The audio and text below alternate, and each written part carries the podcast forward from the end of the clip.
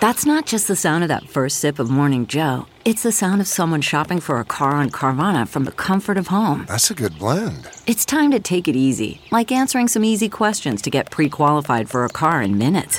Talk about starting the morning right. Just like customizing your terms so your car fits your budget.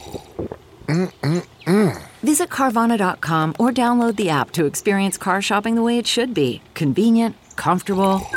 Ah. Good morning. I'm Margie Ellisor at Fox 2 with your St. Louis news, driven by Bomarito Automotive Group. Outside of St. Louis and Kansas City, most of the rest of Missouri is planning to reopen today. And already, business owners are preparing to open up shop. Businesses may open by social distancing of six feet will apply in all situations. Tables and restaurants must also be six feet apart. People cannot visit nursing homes, long term care facilities, retirement homes, or assisted living homes unless to provide critical assistance or in end of life circumstances. St. Peters police are investigating a suspicious death after a body is found in a vehicle off Jungermann Road.